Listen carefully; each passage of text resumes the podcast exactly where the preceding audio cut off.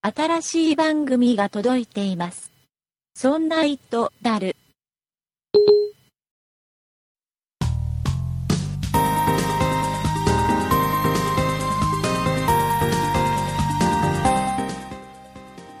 そんな糸だる第83回でございます。お送りいたしますのは竹内と、よ酒井です。よろしくお願いいたします。ろしくお願いします。酒井さん、今週はですね、はい。このそんな糸だる、うん。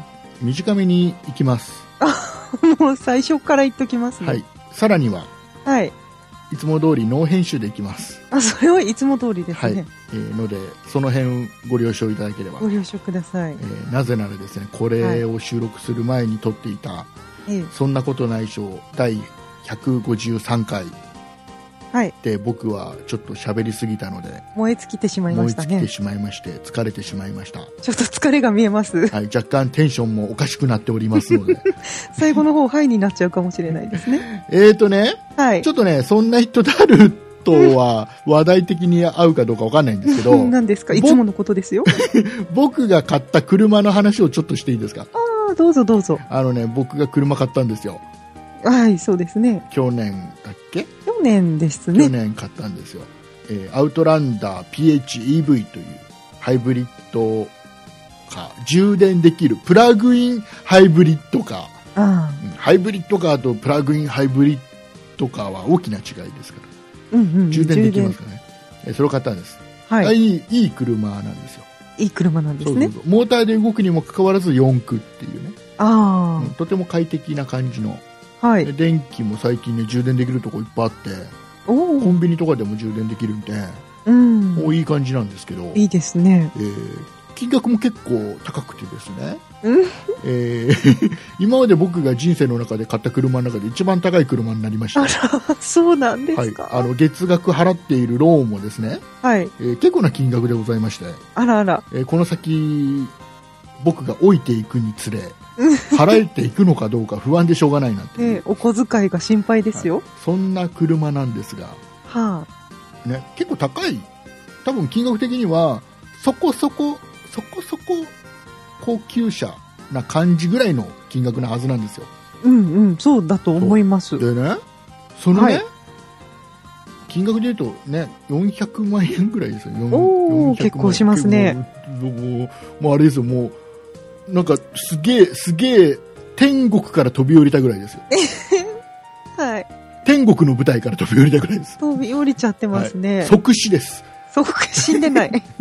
まだ走ってぐらいまなんす。ですけどはい。あのそのねそこそこ今まで買った車の中では一番高い車なのにもかかわらず何にもかかわらず。不安がございま し不安じゃない不満がごもう大丈夫今週もうもうどうしやめるここで、お願いしまはいす。、不満がございまして、はい。んね、何かというとシートシーシートわかります、はいあの車あの椅子のとこですトはい。座るところシートが不満ですかお尻をつけて背中をつけてわかりますわかります。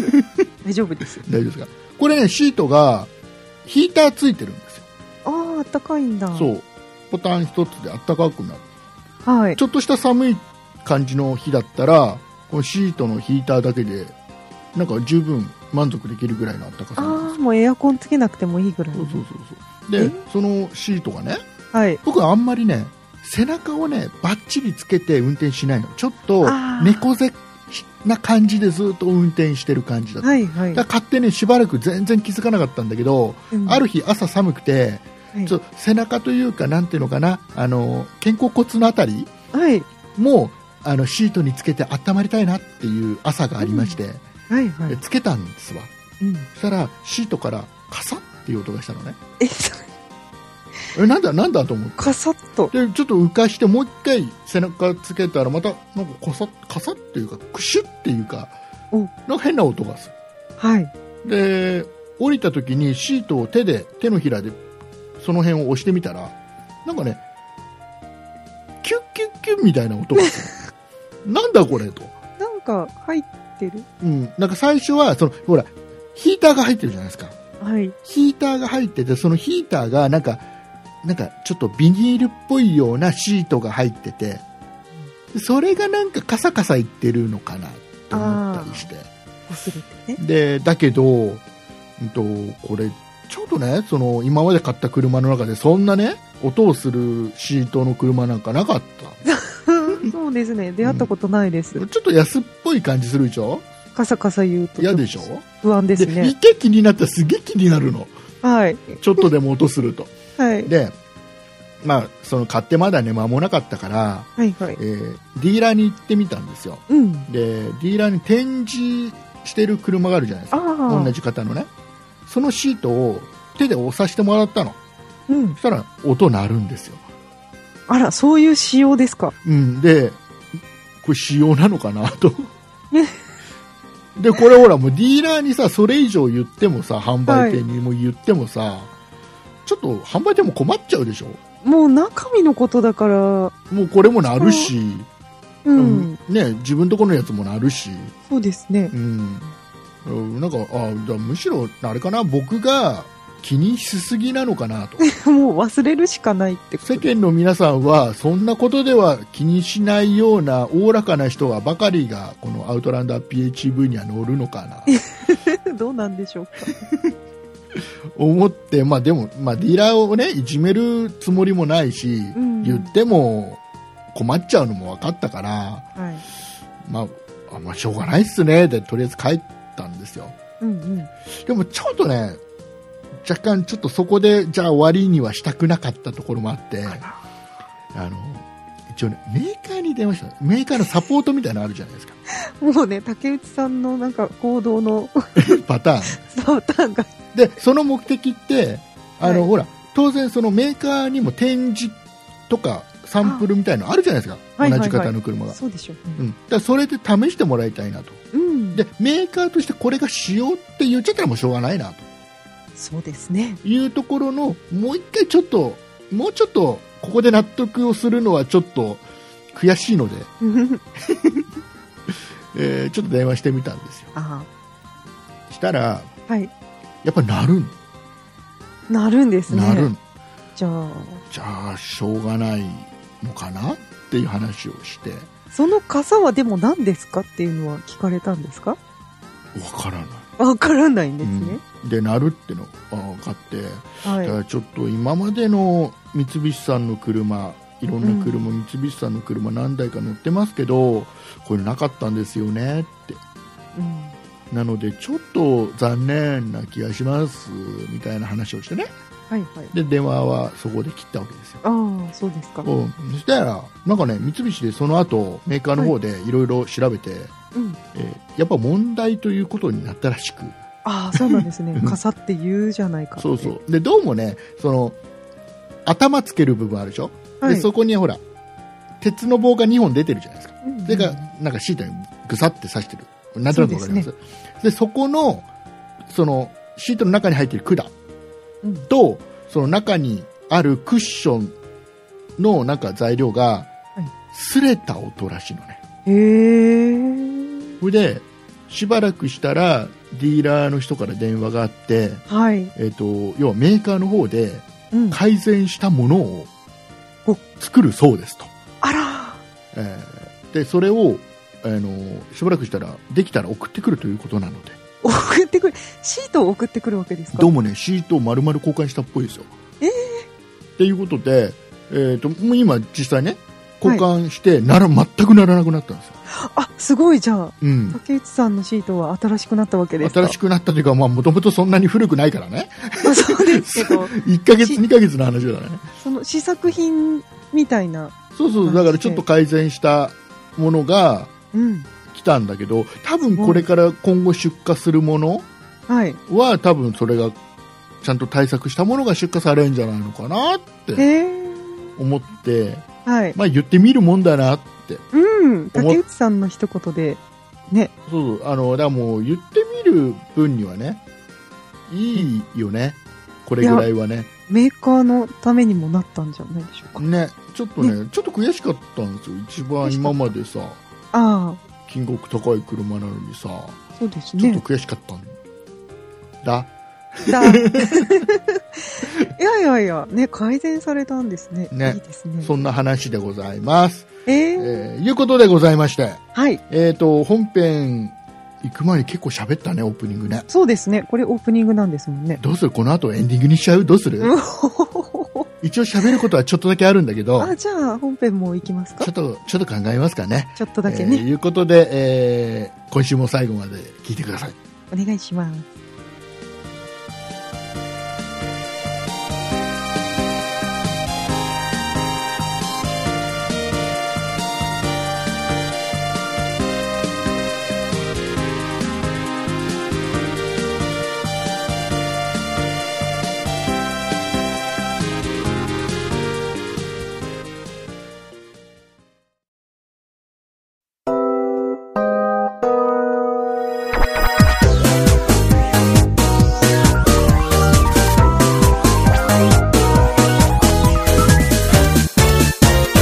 そんな糸だる。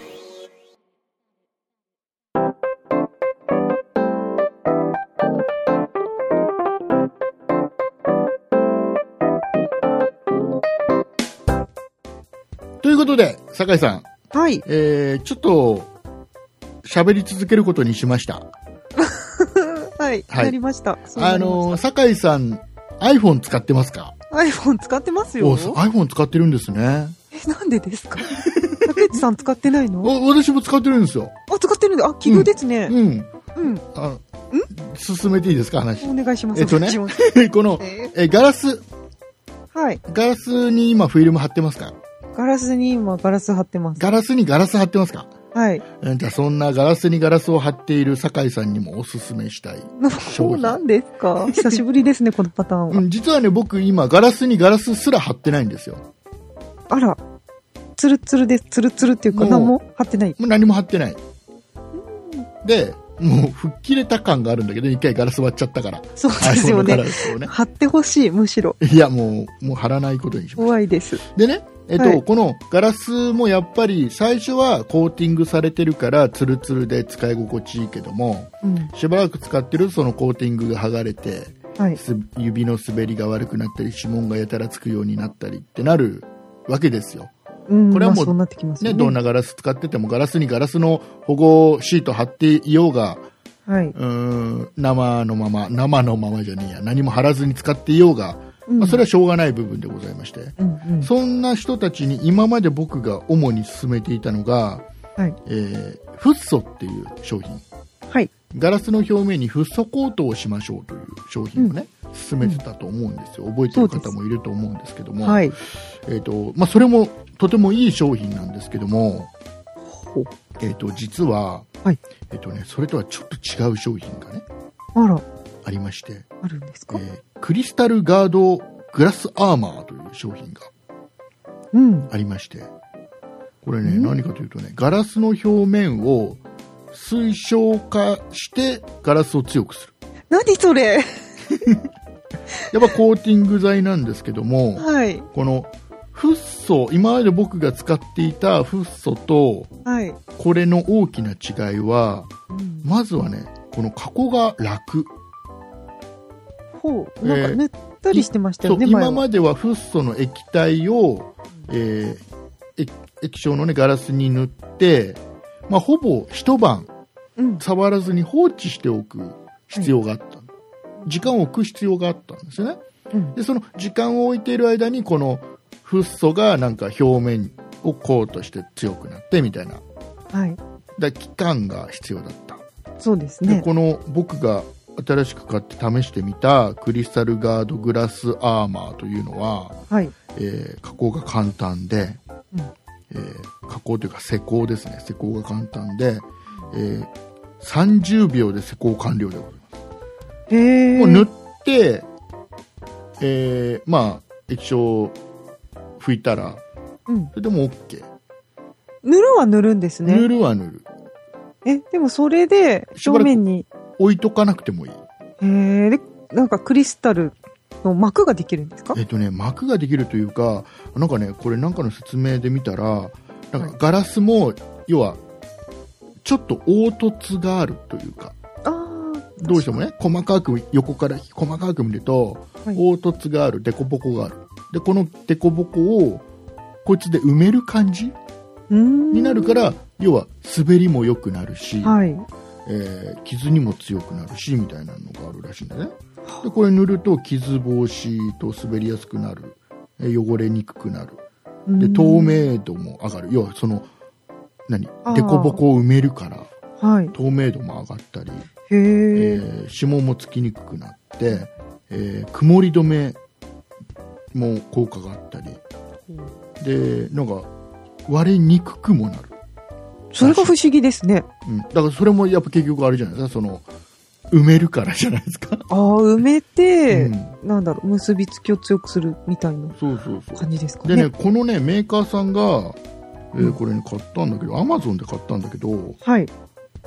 コズメズこ、コズメズというメーカーさんのん出してるやつで、はいなん。かねよくわかんないんだけど車のガラスとかさああいうののコーティング剤とかも作ってるようなメーカーさんああ、はい、が、はい。タブレットとかスマホ用で出した商品みたいなねう、ーん、そうなんですね。で今これ、えー収録している今段階で、はいえー Amazon で1923円うーんと、どれぐらいのボトルですか本当にねちっちゃいですびっくりするぐらいちっちゃい、うーん。なんなんえー、っとね1ミリリットル入りえ ?1 ミリリットルうん書いてあるもんだそうやってそれ、ですスっごいマ少なそう。スマートフォンではい。約5台分、あ以上はでも5回塗れるんですね。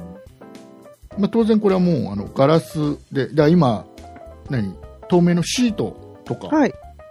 フィルム系のやつを貼ってる人はまあこれは当然使えないんだけどあーガラスの表面うんだけ、何も貼ってないよという人とか酒井さんのように、はいえーガラスのシート貼ってるような人はすごくいいよと、へーでね,、えー、とね一応説明書見ると、はいまあ、スマホだけじゃなくてうん当然例えば腕時計とかね、あえーなんかカメラのレンズとか、ーうん。えー、とブルーレイディスクのこの何バンの表面のところあ、そういうのもツルツルにしちゃうんですね。なんかメガネとかあ、メガネも曇ってきちゃった人とかいいかもしれないですね。あらゆるところに使えますと。えー、で、えー、とあらかじめきれいに指紋等うん。をきれいに拭いた上で、えー液体をガラスにもう数滴垂らしてで、えーそれを伸ばしていくとで伸ばしたら、まあ、あとはもうきれいに拭き取って終わりうーんで、えー繰り返し施工すればより一層効果を向上しますとあいうようなことが書いてありますよーそうです か。うん、す推奨化するただから僕の今あれですよ iPhone は推奨です推奨化しましたから推ね。推奨ですね、表面うがね。ん、ちょっとした占いぐらいだったらできると思います推奨。推奨ですちょかっら、と球体になってない。うん、まあまあ僕の場合は大体 iPhone 大っ大て大丈丈夫夫あの平面でも大体平い面ろんなことが見えてくるタイあプの、人ヤだからフーとかでそう検そう索して全然大丈夫ですね、見えますね。はい、えーえ、どうですか綺麗。綺麗に見えますあやっぱりすべすべになるしうんうーんとね、フッ素もいいんですよ、前に紹介した。フッ素もすごくいいんだけど、これもありかなという。うーんどっちがいいかまでの実感は、正直わからない。まあそんなに、どっちもツルツルそとうなってただ、あの、施工する上で一番大きな違いでいいのは、要は、塗った後すぐ使えるっていうところですよね。そうですね。一晩置かなくていいっていうのは確かに。これはそういう気軽さ、手軽さがあってすごくいいなとは思いました。はえい。ーいうことで、もし、あの、興味のある方がいましたら、うん。えー Amazon で1923円、はい。えー評価はねすごいですよ26件レビューがついていてはい。評価星が4つついてますんでね Amazon おお、なかなか高いですうねん、。だから使ってる人たちも結構満足してる人多いんじゃないですかね、いうことでございましてはい。もうこれさえあれば保護フィルムにお高いお金はおフィルムなんか買ったらだってさ1000いくらするのなんかいっぱいあんじゃんはい。そうですね。ねそれ考えたら全然いいですよフィルム、うんいらなくなりますでよも衝撃にすごく強くなるかどうかは何がちょっと別ですよ。よしし強くなるって書いてあるもんだ。その電話さ、バシャーンって落として、うん。守られるかどうかはちょっと。ねそ。そこはあれですよ。落とさなきゃいいだけの話。落としたんでしょ、こない だ。竹内さん落としたもう竹内さん落ととしたけどね。竹内さん落としましたそうよね。そうそう。で僕は、ガラスの保護フィルムを貼ってあっても、ガラスの保護フ風ィルムと、その、液晶の本体のガラスと、ももろとも割れましたからね。そうでしたね。うん。だからもうダメな時はダメです。もう落ち方が悪かった。落ち方が悪かったのと、運が悪かったのそと、う日頃の行いと、うん、僕なんか死んじゃえばいいのかな、 いやいや。えーいうことで。はい。まあよかったら、そんなに高い商品でもないんで、おすすめしたいなと思います。はい。はい。いうことでございまして、エンディングに行きたいと思います。はい。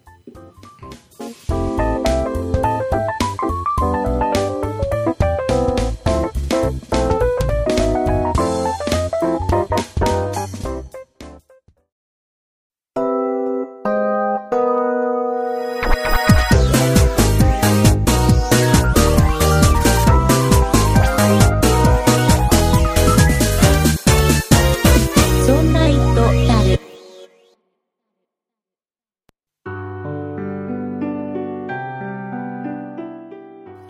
エンディングでございます。はい。お疲れ様でございました。お疲れ様でした。えー、お世話になりますって言っちゃいました。 なりま今さすってっ何きではいす一か、回ボツになりました、エンディングが一回。もうね、びっくりしましたよ。これ今直前に、えーあの、エンディングでございますって、いつもだったらお疲れ様でしたっていうのを、 お世話になりますってわけわかんないこと言って、 しばらく二人で笑ってるっていう間がありました。ああ、もう急にびっくりしました。えーっとおね世、話になりました。最最近、最近さ、今さ、思い出したんだけどさ、何ですかあのね、あうちの会社に、はい。あの、30半ばぐらいなんだけど、新人くんが入ったのね、営業でね。まあ、中途採用の方ですね。半年以上いるんだけど、まあ、あまりまだ使い物にならない感じで。あら、えそうですーね。本当にね、あのーなんだろうな、あの、何かいろいろやっぱり一生懸命教えるんだけど、なかなかね、うん、なんか伝わらないのか、うん。何なのかわからないんだけど、うまくお思うように動いてもらえないっていう、ちょっとね、なんか、自分の中の伝えられないイライラ感というか、なんあかー相手に対してなんかちょっと心穏やかじゃない時が多くて、ああ仕事。上。で、 それでね、最近ね、はい。その、その感じをね、家でうん。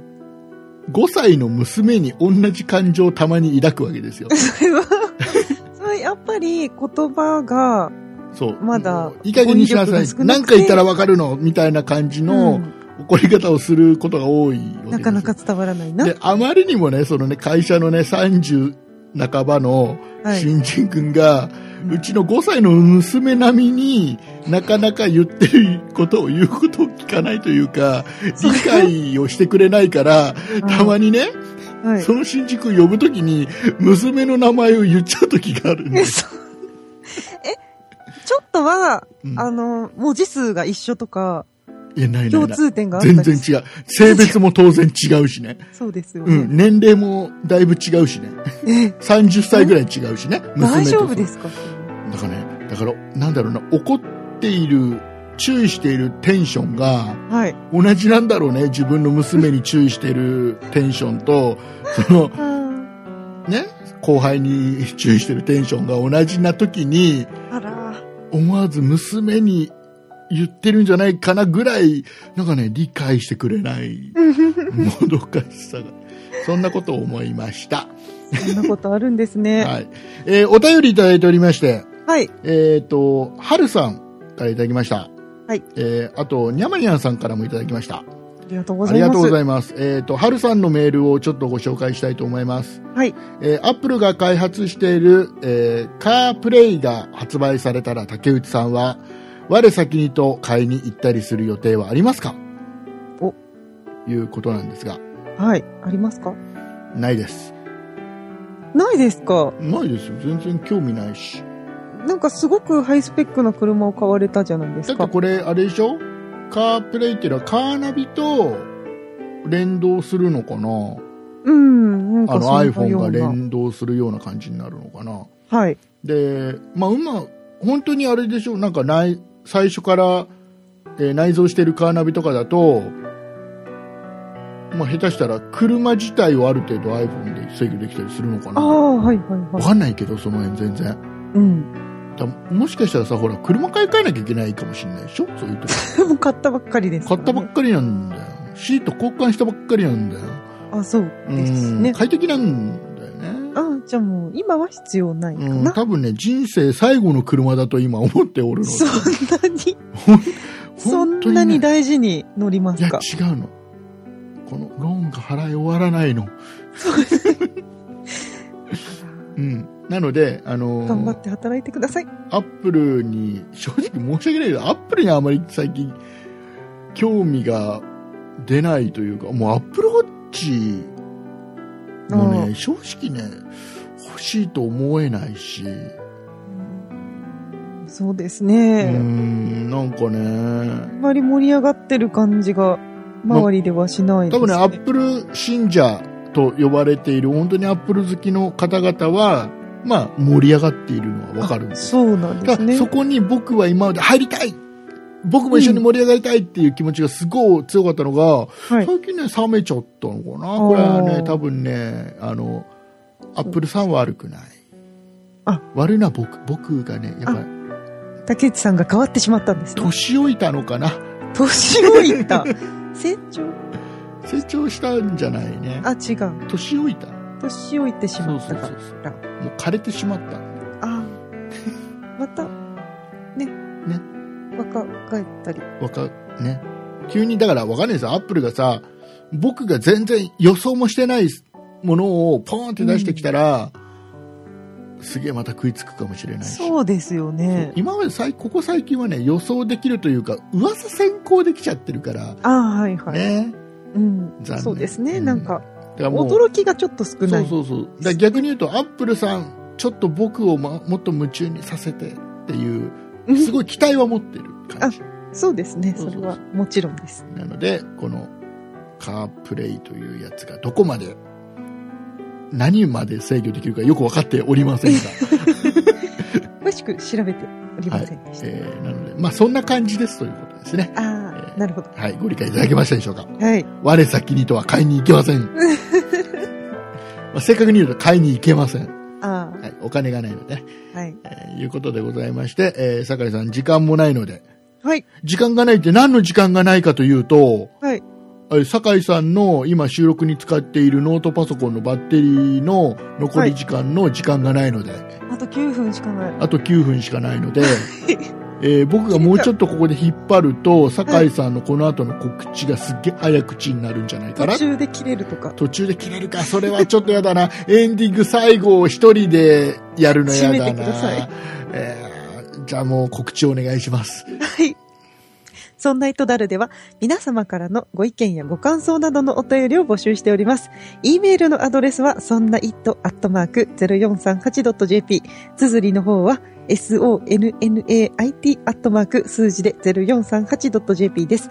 また、そんないプロジェクトではツイッターをやっております。ツイッターのアカウントは、そんない p、sonnaip です。こちらのアカウントでは、そんないプロジェクトの配信情報などをつぶやいております。